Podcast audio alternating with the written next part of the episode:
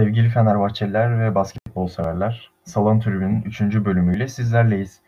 Bugün yanımda Osman Talha Sümer var. Hoş geldin abi. Hoş bulduk. Yani nasılsın diyeceğim ama bu sorunun cevabı belli bence. Ya tabii çok mutlu olduğumuz söylenemezdi dün akşamdan sonra. Yani ben de iyi değilim. Bugün Tuna da yanımızda olacaktı normalde ama Tuna Güneş o da 15 günlük bir karantinaya girme durumunda kaldı. Biraz da morali bozuk. O yüzden hiç gelmek istemedi. Ona ve ailesine de geçmiş olsun diliyorum. Geçmiş olsun. Zor bir durum. Abi öncelikle ben direkt Barcelona maçıyla başlayacağım. Dün akşam Barcelona ile Palau Blaugrana'da oynadık. Dün akşam ve çok ağır bir şekilde mağlup olduk. 97-55 ve yanılmıyorsak e, Euroleague tarihimizdeki en ağır 3. mağlubiyetimiz. 42 fark yemişiz. Abi nasıl değerlendirirsin maçı? Valla maçı değerlendirebilir miyiz? Değerlendiremeyiz. Eee, hani evet baştan zaten çok umudumuz yoktu hani genel olarak. Yani sezon başında da kadrolara işte takım kalitelerine baktığında kafadan mağlubiyet yazabileceğin bir deplasman Barcelona deplasmanı ama hani yine de bir ne bileyim bir mücadele edersin, bir bir direnç gösterirsin. Hiç yoktu yani. Tamamen böyle bir antrenman maçı havasında geçti Barcelona için. Özellikle ikinci yarısı. Özellikle ikinci yarı evet. Yani Ya aslında şöyle periyot periyot gitmek gerekirse mesela hani ilk periyotta baktığımız zaman tamam yine gerideydik ama biraz daha hani fark yakın olabilir. Deplasmandasın, Barcelona ile oynuyorsun. Kabul edilebilecek bir şekildeydi. Ama dediğin gibi eee, ikinci periyodun ortalarından itibaren ikinci yarı zaten komple eee, kayıp. Maç gitti yani. Aynen. Yani bence eee, sadece biz maçın ilk 5 dakikasında oyundaydık. Oyunun içindeydik. Sadece Evet. o kadar yani. Biraz daha başa baş başladı. O da normal zaten. Hani bir basketbol maçının hani dinamiğine uygun şekilde hani fark olsa bile arada, kalite farkı olsa bile hani bir başa baş başlanır.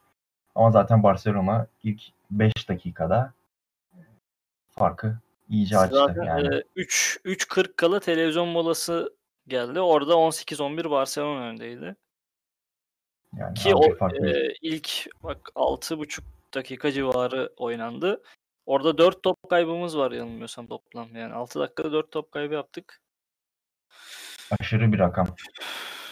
Evet zaten maç sonunda top kaybı sayısına bakmadım. Zaten bu üst üste top kayıpları bizi ilk periyotta bayağı belimizi büktü. Elimizi kolumuzu bağladı yani. Çok kolay sayı buldu Barcelona yani hiç. Aslında Barcelona çok iyi oynamadı. Biz rezalettik yani öyle söyleyeyim. İyi oynasalardı bir de ne olurdu? Çok iyi oynasalardı. İlk yarıda evet çok rölantide geçti. Onlar da aslında e, baktılar bir direnç yok karşıda. Normal oyunlarını oynadılar yani. Yani hani fazla sayı atmış gibi gözüküyorlar ama yani hep boş şut buldular. Savunma savunma direnci hiç yoktu. Hiçbir gayret yoktu. Hiçbir reaksiyon yoktu kimseden. De biz o Adam kadar rahattı fazla yani. eee, fırsat bulduk ki boş üçlüklerde ve hepsini kaçırdık neredeyse. Doğru biz de bulduk aslında ilk yarıda. Dediğin gibi ama çok kaçtı ya. Melih'in mesela Bak iki hemen tane şutu var içinden yani döndü döndü çıktı resmen. Çember almadı topu. maçta 18 üçlük kullanmışız. 4'ü isabetli. E işte yani. Felaket bir istatistik bu. Ya birkaç tanesi biraz zordu. Dediğin gibi geri kalanlar hep rahat atışlardı. Ya ikinci periyotta zaten savunmada hiç yokuz. Adamlar geldiklerini attılar. Hücumda yine saçma sapan top kayıpları. Ve Barcelona e, ikili sıkıştırmalarda e, yani bunu daha fazla yaptı. İkili sıkıştırmaları ve biz hiç cevap veremedik buna. Özellikle Dekolon'un da yokluğunda tabii orada bütün yük Brown'a biniyor. Westerman zaten sene başından beri e, pek yoktu. Yeni yeni oyuna süre alıyor. E, Brown'a sürekli sıkıştırmalar geldi. Oraya da gireriz. Brown'a sürekli ikili sıkıştırma geldi. Hatta iki hücum üst üste geldi. İlkinde son anda çıkarttı pası. İkincide top kaybı yaptı. Ya bunu sürekli e, Barcelona buraya çalışmış. Yani o oyun kurucu eksikliğini bayağı işlediler yani. Brown'u Westerman'ı hep sıkıştırmalarla bozdular. Cevap da veremedik yani. Ya yardım da çok gelmedi. Gelemedi. Ve sonuç olarak da top kayıplarıyla bunun karşılığını aldık. Yani felaket zaten. İlk yarı da kötüydü. İkinci yarıyı nasıl değerlendiririz bilmiyorum ama e, ben şunu diyebilirim sadece. E, yani takım oyunda yoktu. Bu kesinlikle beceriksizlikle veya kalite eksikliğiyle alakalı bir problem değil. Yani Evet, evet. biz oyunumuzu oynayıp kaybetmedik yani. Barcelona daha iyi oynadı da kaybettik diyemiyoruz. Biz hiçbir şey yapmadık. Tamamen kafa olarak oyundan tamamen düştük. Hiçbir şey yapmadık sahada. Yani mental olarak hiç iyi bir durumda değildik. Tamamen sürklase olduk diyebilirim hatta. Doğru. Doğru. Ya ben az önce şeyi gördüm. İsmail Şenol'un e, bu sabah programda konuşmasını gördüm. E, Fenerbahçe mağlup olmadı. Aynı zamanda yenildi diyor. Yani o dediğin gibi mental açıdan da resmen darmaduman olduk yani. yani sadece bir mağlubiyet deyip geçmek çok şey kalır bu maç için. İyimser kalır. Çok saçma sapan top kayıpları Ya- yaptık. Bu da tamamen maçtan mental olarak nasıl düştüğümüzün göstergesi. Aslında şöyle ya maç geneline baktığımızda maça hiç hazır değildik bence yani. Bu maçı hiç istemedik.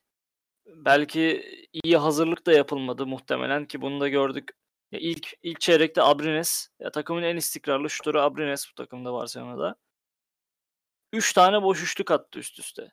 Mirotic yine 2 tane üçlük attı. E, Kuric birkaç tanesi el üstünden de ama ikinci yarıda mesela Kuric 8'de 7 üçlük attı. Yani bu tarz adamlar şutuyla genel olarak oyunda var olan adamlar. İşte J.C. Carroll mesela Real Madrid'de çok meşhur bu şutlarda. Ya hiç önlem alınmamış. Kalaates'e mesela gereksiz bir şekilde çok yakın savunma yaptık hep. E, şutu yok adamın yani. Neden bu kadar dibine giriyoruz? Ne bileyim yani şey taktik anlamda da kenar yönetim anlamında da eksiktik. Ya, Ya direkt sanki önce- şey kafadan mağlubiyeti yazmışlar. Gibi. Gidelim de yenilip gelelim havasındalardı yani. Gibi. aslında Kokoşkov ve Veseli'nin maçtan önceki verdiği beyanatlar da bu maça tamamen hazır olmalıyız. Mücadeleyi kesinlikle bırakmamalıyız. Ee, hazırlanmak için yeterli vaktimizin olduğunu düşünüyoruz ve iyi hazırlandığımızı düşünüyoruz temalı beyanatlarda. Ama ee, mesela az önce dedin ya Roland Smith adama ee, 20 sayı attırmışız ve 8 üçlük pardon dediğim. Pardon.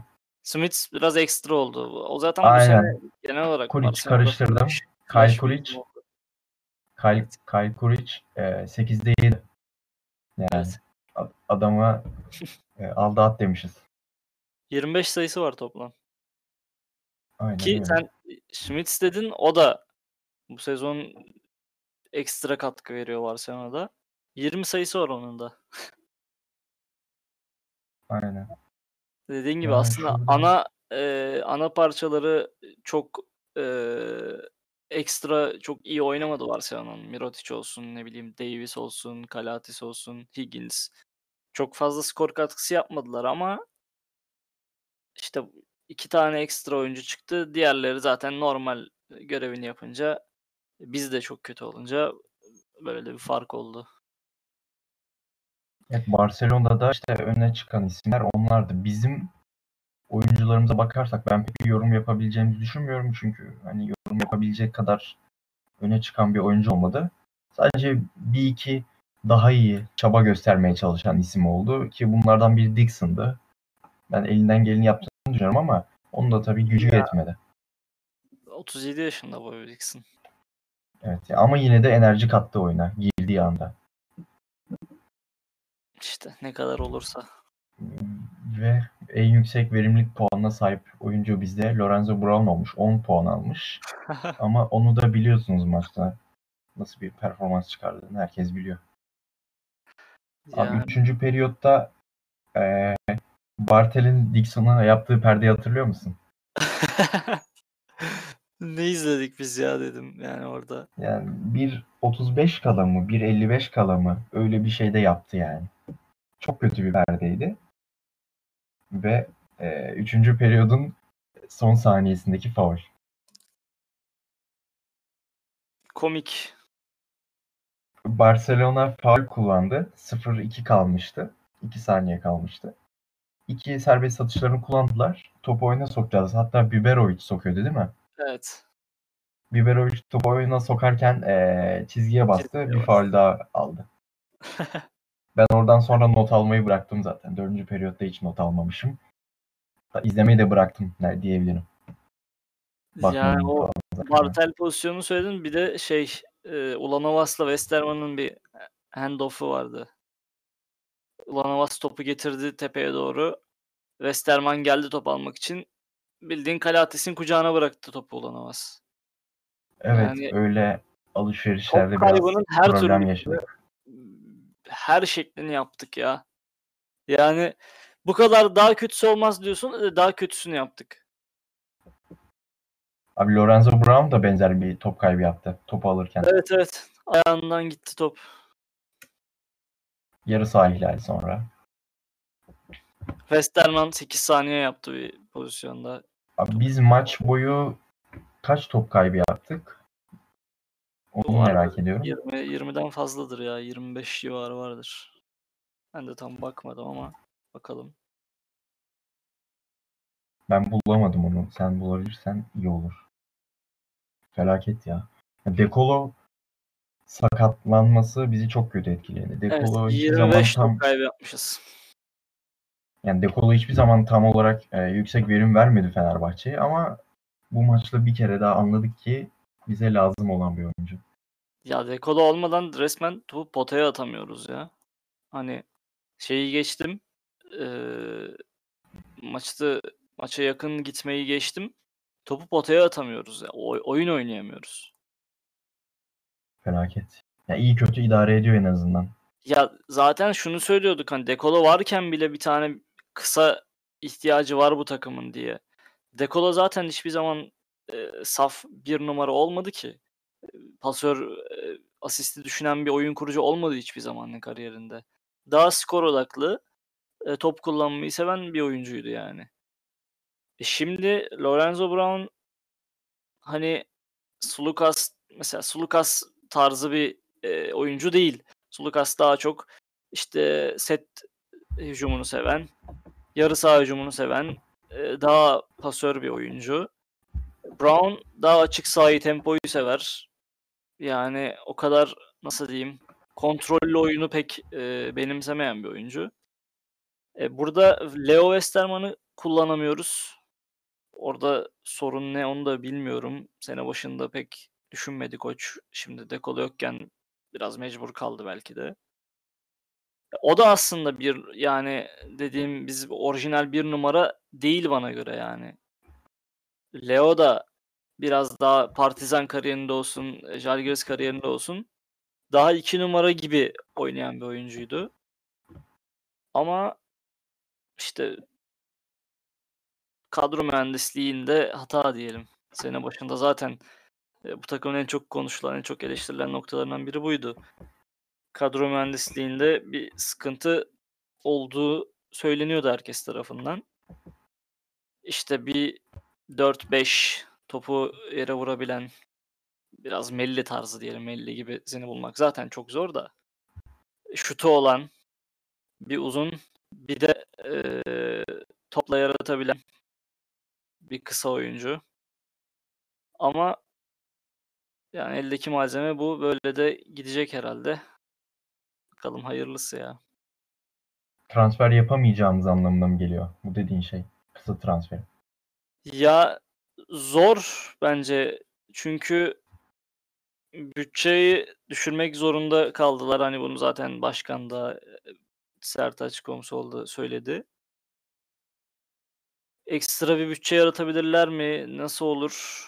Bilemiyorum. Gerardini sezon içerisinde belki bir uzun eee NBA'deki duruma göre bulabiliriz demişti sanırım. Öyle bir röportajı vardı. İlerleyen dönemlerde. Tabii orada NBA'in de başlaması, o transfer dönemi falan filan onları biraz daha beklemek gerekecek öyle olursa. Ama şu an görüntü pek transfer olacağı benzemiyor yani. Böyle de nereye kadar nasıl gidebiliriz? Açıkçası bilemiyorum.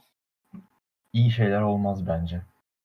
Çünkü Dekolo gitti mi elimiz ayağımız bağlanıyor. Zor, evet. Çok kötü duruma düşüyoruz. Peki bir kısa adayın var mı kafanda? Valla bilemiyorum ya şu an Transferi mümkün olan isimlerden tabii. Yani bir Shelvin Mack boştaydı. Ee, onu zannedersem Panathinaikos aldı. Orada Kiefer Sykes'tan çıkıp Shelvin Mack'e gittiler. Yani ne tarz bir oyuncu düşünürler onu da bilmiyorum. Hani biz şimdi eksiklere göre konuşuyoruz ama belki tamamen farklı bir düşüncesi de olabilir koçun, teknik ekibin. Bilemiyorum o yüzden. Anladım. Ben biraz maç sonu açıklamalarına değinmek istiyorum. Önce Kokoşkov'la başlayayım hatta. Zaten yani kısa ve öz konuşmuş. Hani sadece bir takım bu maçı oynadı demiş. Barcelona'yı tebrik etmiş. Ee, iyi bir ders verdiklerini söylemiş. Önümüze bakmamız gerekiyor. Ve bu akşam kesinlikle maçta değildik demiş. Ee, Sarunas Yaskevicius da Durum tespiti yapmış. Fenerbahçe'nin Obradovic'den kalma alışkanlıklarını sürdüren bir takım olduğunu ve bunun savunmadaki yardımlara bazı hücum setlerine yansıttığını. E, fakat team koşularında izi yavaş yavaş görülüyor diye eklemiş. Yani bu maça dair daha fazla konuşulacak bir şey var mı bilmiyorum. Sen bir şey eklemek ister misin? Yok ya ne ekleyeyim yani. Ya işte maçtan önce hakemlerde bir değişiklik olmuştu. Belki ona değinebiliriz. Orada evet seyahat kısıtlamalarından dolayı bu pandemi Ukraynalı hakem ismini unutuyorum Boris, sürekli. Boris Rizik. Evet Boris Ya Rizik'e aslında gelmedi. eee, Rizik bu sene bizim yanılmıyorsam 3. ya da 4. maçımızı yönetecekti bu maçla birlikte. 7 7 maçta 3 3 kez bizim maçta olacaktı. Ya Pek aslında etki etmezdi. Fark ya etmez evet yani tabii maç için. şu maç şu maç özelinde çok bir etkisi olmazdı da ps- ben pek tutmuyorum ya Boris Rizik'i. Yani bize pek iyi İyi gelmiyor. niyetli bir hakem değil. Biraz evet kafada böyle bir tilkiler dönüyor gibi. Zaman zaman Hmm. Baskonya maçı var sırada. Onu da baş hakemi Luigi Lamonica. Şov yapmayı sever. Ama yine bakalım o maça da ne kadar etkisi olacak. Maçın gidişatı nasıl olacak ben bilemiyorum. Biraz ya değişik bir takımız ya. Şimdi gidip Baskonya'yı da yenebiliriz mesela deplasmanda. belli olmaz. Aynen. Yapmaz de- diyemiyorum. Garip bir takımız. Tahmin edilebilir değil pek. Ona da geliriz ya. Hani Ben maç öncesi şimdi- tahmin edilebilir. Maç içinde gidişata göre şey Tabii yapabiliyorsun. Az buçuk oyunu tahmin edebiliyorsun. Rakip rakipler mesela senin oyununu çözebiliyor. İşte Brown'a veriyorsun. Ee, zaten şu an tek opsiyonun Brown. Ya Brewer'ı zorlayacak orada ya işte bir tepede perde gelecek. e, Eddie'yi bulmaya çalışacaksın. Ya çok fazla da opsiyonun yok hücumda. Yani çok bence tahmin edilebilir bir oyun bu. Evet. Ya bakalım Vitória Gasteiz Baskonya. Bu maçta ne olacak? Göreceğiz. Hangi Baskonya da bu hafta CSK'ya son anlarda kaybetti yani. Baya e, direndiler. Salı günüymüş maç. Salı çift maç haftası sonra Real Madrid bir de Evet. Perşembe. Perşembe ve Cuma mı Real Madrid? Kol- Muhtemelen bir saniye. Sanki Ee, bu hafta Cuma gibi Hemen bakıyorum. hatırlıyorum ama Bir saniye. Ee, 17'sinde Baskonya maçı, 20'sinde de Real Madrid maçı. Evet. 20'si Cuma. de Cuma'ya geliyor. Salı Cuma. Yani aslında salı, perşembe, çarşamba, cuma alıyordu ama bu tabii pandemi dolayısıyla programda bir değişiklik olmuş olabilir. Böyle olmak zorunda kalmış olabilir yani. Abi ben diğer gündem maddelerine geleceğim. Öncelikle dün e, takım Barcelona'ya gittiği için tabii Sertaç Komsoğlu ve Maurizio Gerardini Euroligi ziyaret ettiler. E, Euroleague'de Bartomeu ile görüşmüşler ve basketbol operasyonları yanılmıyorsam soyadı Scott'tı. Onlarla görüşmüşler, bir fikir alışverişinde bulmuşlar. Tabii detay verilmemiş. Biz Eurolig'in e, bu adaletsizliğinden çok çekiyoruz. Yani Euroleague e, şirket olarak insanlara güven vermemeye başladı ve sadece bu. Fenerbahçe taraftarları için değil, birçok takım taraftarı böyle düşünüyor.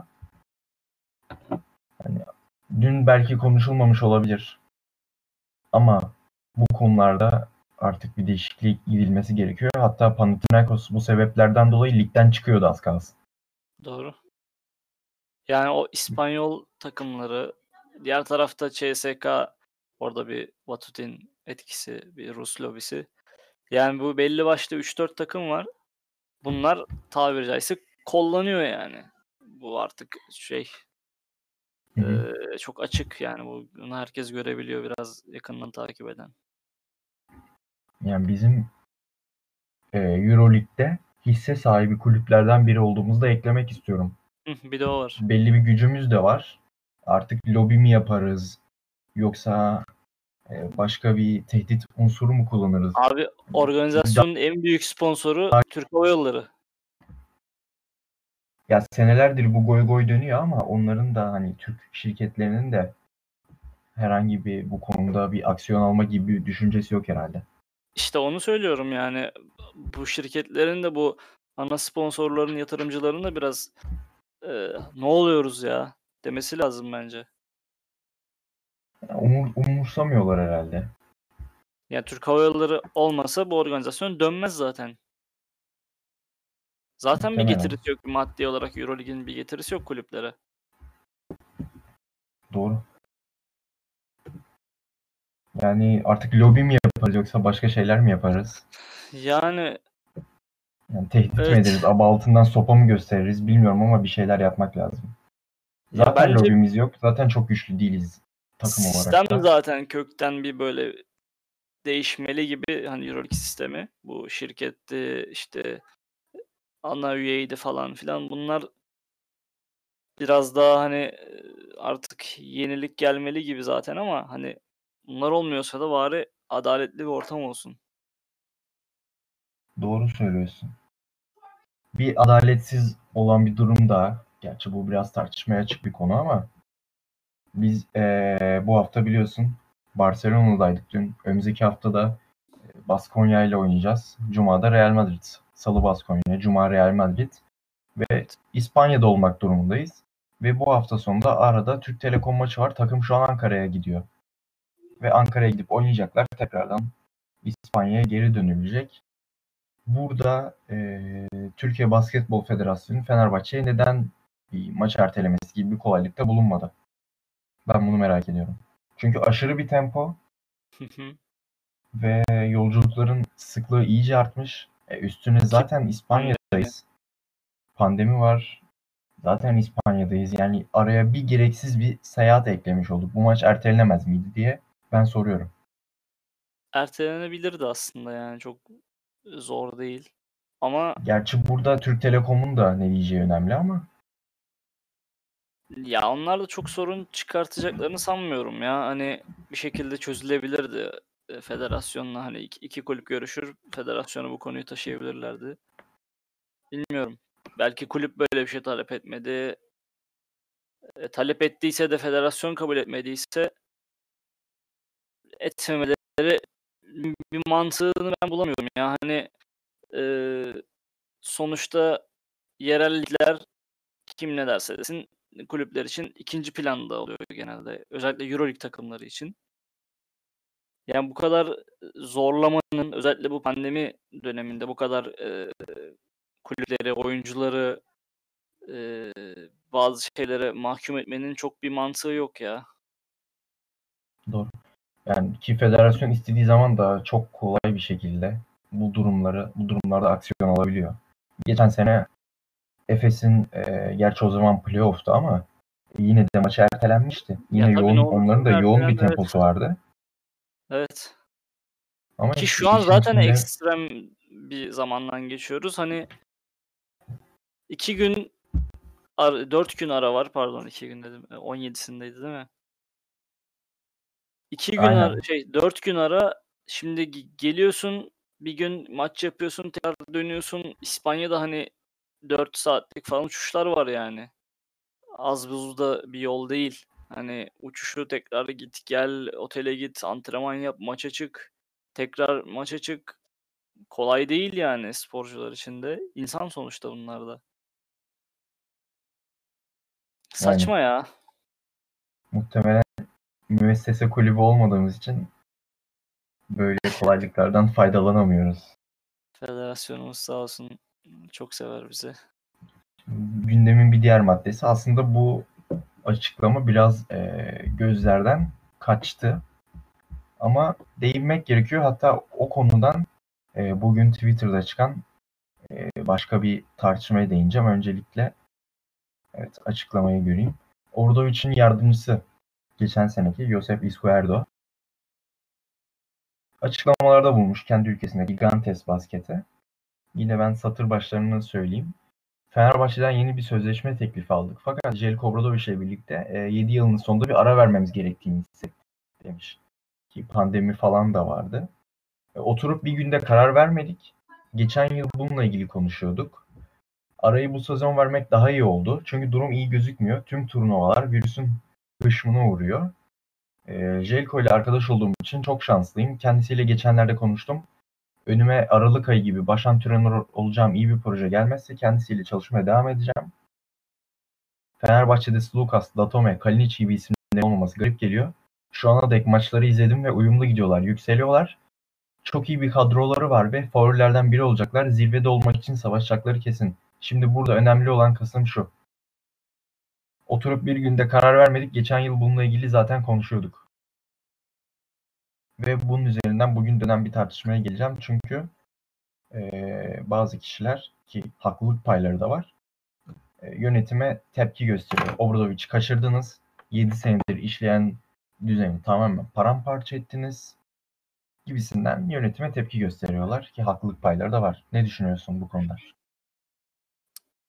Ya biraz evet katılıyorum hani belki kalmasını istemiş olabilir yönetim. Dediği gibi sözleşme teklifi de yapılmıştır. Ama hani her zaman söylendi bu konuşuldu. Koç biraz daha maneviyata önem veren birisi. Hani o işte şubedeki e, aile ortamı, arkadaş ortamı, o sıcaklığa önem veren birisi. Ya bunu bu ortamın biraz daha kaybolmaya başladığını muhtemelen fark etti, gördü. Ve daha fazla da böyle devam etmek istememiş olabilir. E zaten pandemi de girince seyirci olmayacak. İşte seyahatler sıkıntılı, yorucu bir dönem olacak. E, Koç da yani artık yaşı da hani 60'ı geçti sonuçta. Ee, olabilir yani bırakmak istemiş olabilir ama dediğin gibi o e, şey konusunda yönetimin kaçırdığınız konusunda evet ikna edilebilirdi belki. Geçen seneki geçen sene yaşanan sorunlar olmasa hani ödemelerde sorunlar yaşandığı zaman zaman aksaklıklar oldu. İşte takım bir türlü uyum sağlayamadı, moraller düştü. Hepsi bir araya gelince zaten koçun kararında da bunlar etken olmuştur. Ben şöyle düşünüyorum.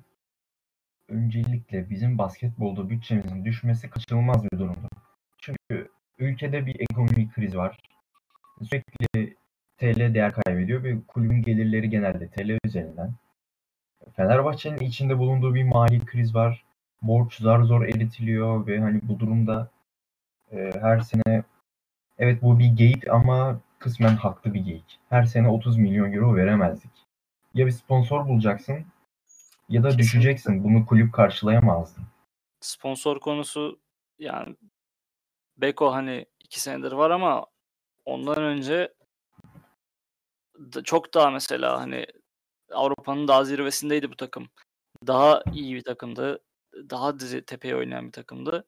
Ama sponsorumuz yoktu. İsim sponsorumuz yoktu yani. Hı hı. Kulüp kendi karşılıyordu bütün bütçeyi.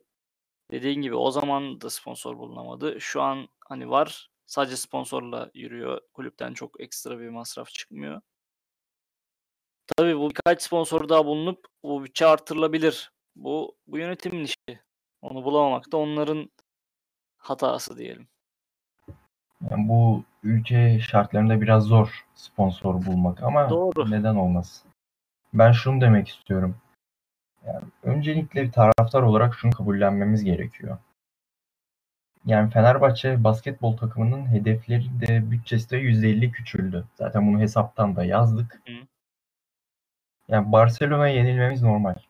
İlk 8'e giremememiz bile normal olabilir. Çünkü bu takım zaten sezon sonu bulunacağı yer 8. ligle 12. lig arası. Hani girebilirsek ucundan bucağından bir playoff yapma ihtimalimiz var. O da kolay değil.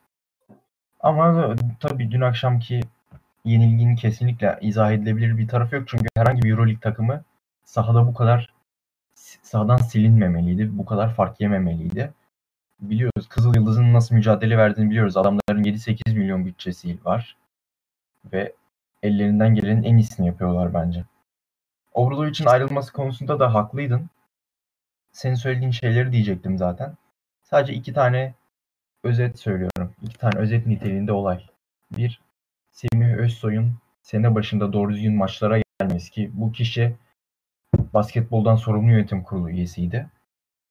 İki, Ataşehir'deki seyircilerin lig maçlarına gelmeye tenezzül etmemesi. Obradovic senelerdir defalarca adam bas bas bağırdı. Lig maçlarına gelin. Bu takımı yalnız bırakmayın. Ama güya Obradovic'i Fenerbahçe basketbolunu çok seven, tapan insanlar bu maçlara gelmeye tenezzül etmediler. Ya lig maçını geç. Euroleague maçlarında bile salon artık boşluklar oluyordu ve hani Ki maç dolsa sonu bile çıkan insanlar oluyordu. dolsa bile e, eskisi gibi bir hava olmuyordu salonda. Evet evet. Gelip Ya oturup sadece maçı- sosyal aktiviteden ibaret görülüyordu. yani evet. Fenerbahçe basketbol takımı. E zaten yenildiğimiz maçlarda maç sonunu beklemeden çıkan insanlar falan oldu ama tabii biraz yarım saate de girmişiz podcast'te. Uzatmamak için çok ona değinmeyeceğim. Son değineceğim bir şey var. Bu takım Twitter'da, medyada, özellikle belli gazeteciler tarafından hedefe konuldu. Biliyoruz kim olduklarını zaten herkes biliyor Twitter'da da. Her maçtan sonra bütçe ağızları sakız edildi. Belki bu insanlar bazı konularda haklı olabilirdi ama bazı argümanları da saçma sapandı. Ki kendine Fenerbahçe eee, basketbol taraftarları arasında işte biz basketbol çok seviyoruz. Fenerbahçe basketbol takımının sonuna kadar arkasındayız. Obradovic'in sonuna kadar yanındayız diyen insanların hiçbiri bunlara çıkıp bir şey diyemedi. Hiç kimse safe zone'unu, o kendi güvenli alanını bozmadı. Bu insanlara kardeşim siz ne diyorsunuz, ne yapıyorsunuz diyemedi ve bugün bu noktadayız. Ya o yüzden bugün basketbol takımının e, içine ettiniz, şöyle ettiniz, böyle ettiniz diye yönetime kızanlar da bu ortamın hazırlanmasına hiçbir ses çıkarmadılar. O yüzden bence konuşmaya çok da fazla hakları yok. Neyse abi son konuya geçelim. Ben gerildim çünkü. fark ettim. Ee, Igor Yani- Kokoşkov. Şöyle söyleyelim, son bir şey söyleyeyim. Çok güzel bir 7 sene yaşadık Obradovic'te. Hani e, evet sonu kötü bitti belki biraz ama o 7 senenin e, son diğer 6 senenin hatırına hani güzel hatırlamak lazım. Tabii ki de. Obradoviç de bizi güzel hatırlıyor zaten. Ama Ya ben de çok de bir kötü, gerçek var. kötü kötü hakkımızda kötü konuşacağını sanmıyorum. Obradoviç Fenerbahçe'yi seviyor. Gittikten sonra da çeşitli katkılar oldu biliyorsun zaten. Doğru, Koç doğru. seçimi olsun. Koç, oyuncu transferleri evet. Ama ben şundan korkuyorum. Gelecekte Obradoviç Fenerbahçe'ye dönebilir diye. İçi boş söylentiler çıkartılıp Obradoviç'in seçim malzemesi olarak kullanılmasından korkuyorum. Özellikle seneye. Yani bir başkan adayının çıkıp Obradoviç'i ben geri getireceğim demesi eee, bir, hoş bir durum olmaz. Onu söyleyebilirim. Ya Obradovic'i getirebilirler. Get- Yani keşke gelse. Hani kim Ben istemez. Obradoviç'in yerinde olsam gelmezdim. Ama zaten hani eee, az çok tanıyanlar, yakından şubeyle yakınlığı olanlar, bilenler, ilgilenenler çok da evet dediğin gibi Obradovic'in yanaşacağını, sıcak bakacağını sanmıyorum ben de. Böyle düşünürler. Anladım. Ve günün son konusu. Bu da eee, çok ilgi görmedi aslında basketbol basında. Yanılmıyorsam Basket Faul bunu haber yapmış. Biliyorsun Igor Kokoşkov aynı zamanda Sırbistan milli takımının da baş antrenörü. Ve Evet. bizim eee, 27 Kasım'da Valencia maçımız var deplasmanda. Deplasman mı? Ataşehir mi? Ateşehir mi? Ateşehir pardon. Evet, Bu içeride. İspanya'daki maç serisinden dolayı karıştı. Evet. 28 İspanya Kasım'da da Sırbistan'ın İsviçre ile eleme grubu maçı var. Ve Igor Kokoşkov e, kendi ülkesine verdiği röportajda ben Sırbistan milli takımın başında her maça çıkacağım demiş. Yani nasıl bir şey olacak? Valencia maçından hemen çıkıp atlayıp Belgrad'a gidip orada kendi takımının başında mı çıkacak ve kendi takımıyla antrenmana çıkmadan nasıl olacak? Bugün bu Valla biraz o tar- zor biraz soru işareti. Zor. falan nasıl olur orada bilmiyorum ama hani Zor bir durum. 28'inde dedin değil mi diğer Sırbistan maçı? Aynen. Valencia bizim maç 27'sinde, Sırbistan 28'inde. Yani biz bizim maça kokoş kolsuz çıkma ihtimalimiz var. Yani öyle olursa da yapacak bir şey yok. Bakalım inşallah kulüp çözer bu konuyu. Sırbistan Basketbol Federasyonu. Yani orada Sırbistan'ın iddiası ne durumda? Hani ne maçı onları da tabii bakmak lazım. Belki hani İsviçre ile oynuyorlar. İsviçre Dünya Kupası eleme grubu maçı sanırım. biraz daha zayıf bir rakip. Belki hani orada milli takımdan affını isteyebilir koç. Bilmiyorum nasıl olur. Anladım. Ama Abi yapacak bir şey yok hı. yani. Eee milli takım antrenörü sonuçta bu maç programları da önceden belli. Koçu getirirken bunu düşünmüştür herhalde yönetimde. Bu tarz şeylerin yani yaşanabileceğini tahmin muhtemelen. az buçuk. Bakalım o kulübün artık çözmesi gereken bir mevzu. Evet. Abi yavaştan kapatalım. Çünkü zaten 40 dakika olmuş. Biz 30 dakika kaydetmeyi planlıyorduk ama yine konuşa konuşa uzadı. Evet, sen Obradovic mevzusuna girince Onu zaten sabaha kadar konuşmamız lazım ama ancak bu kadar olabiliyor kısıtlı vakitte. Ee, ki Daçka maçına falan zaten değinemedik bile. Klasik bir lig maçı oldu biliyorsun. yani çok bir şey yok söylenecek. Evet abi programı kapatıyorum. Öncelikle dinleyen e, bütün Fenerbahçeliler ve basketbol severler bütün soru ve görüşlerini düzeltilmesi istedikleri şeylere bize mesaj atabilirler. Twitter'dan mention atabilirler. Bu konuda her türlü görüşe açığız. Ve kapatıyoruz. E, Türk Telekom ve Baskonya maçlarında Fenerbahçe'ye başarılar diliyoruz. Baskonya maçının ertesi günde zaten değerlendirmemizi yaparız. Teşekkürler Osman yayına katıldığın için. Ben teşekkür ederim. Eklemek istediğin başka bir şey yok herhalde. Yok. Bu kadar. O zaman herkese mutlu hafta sonları, iyi günler.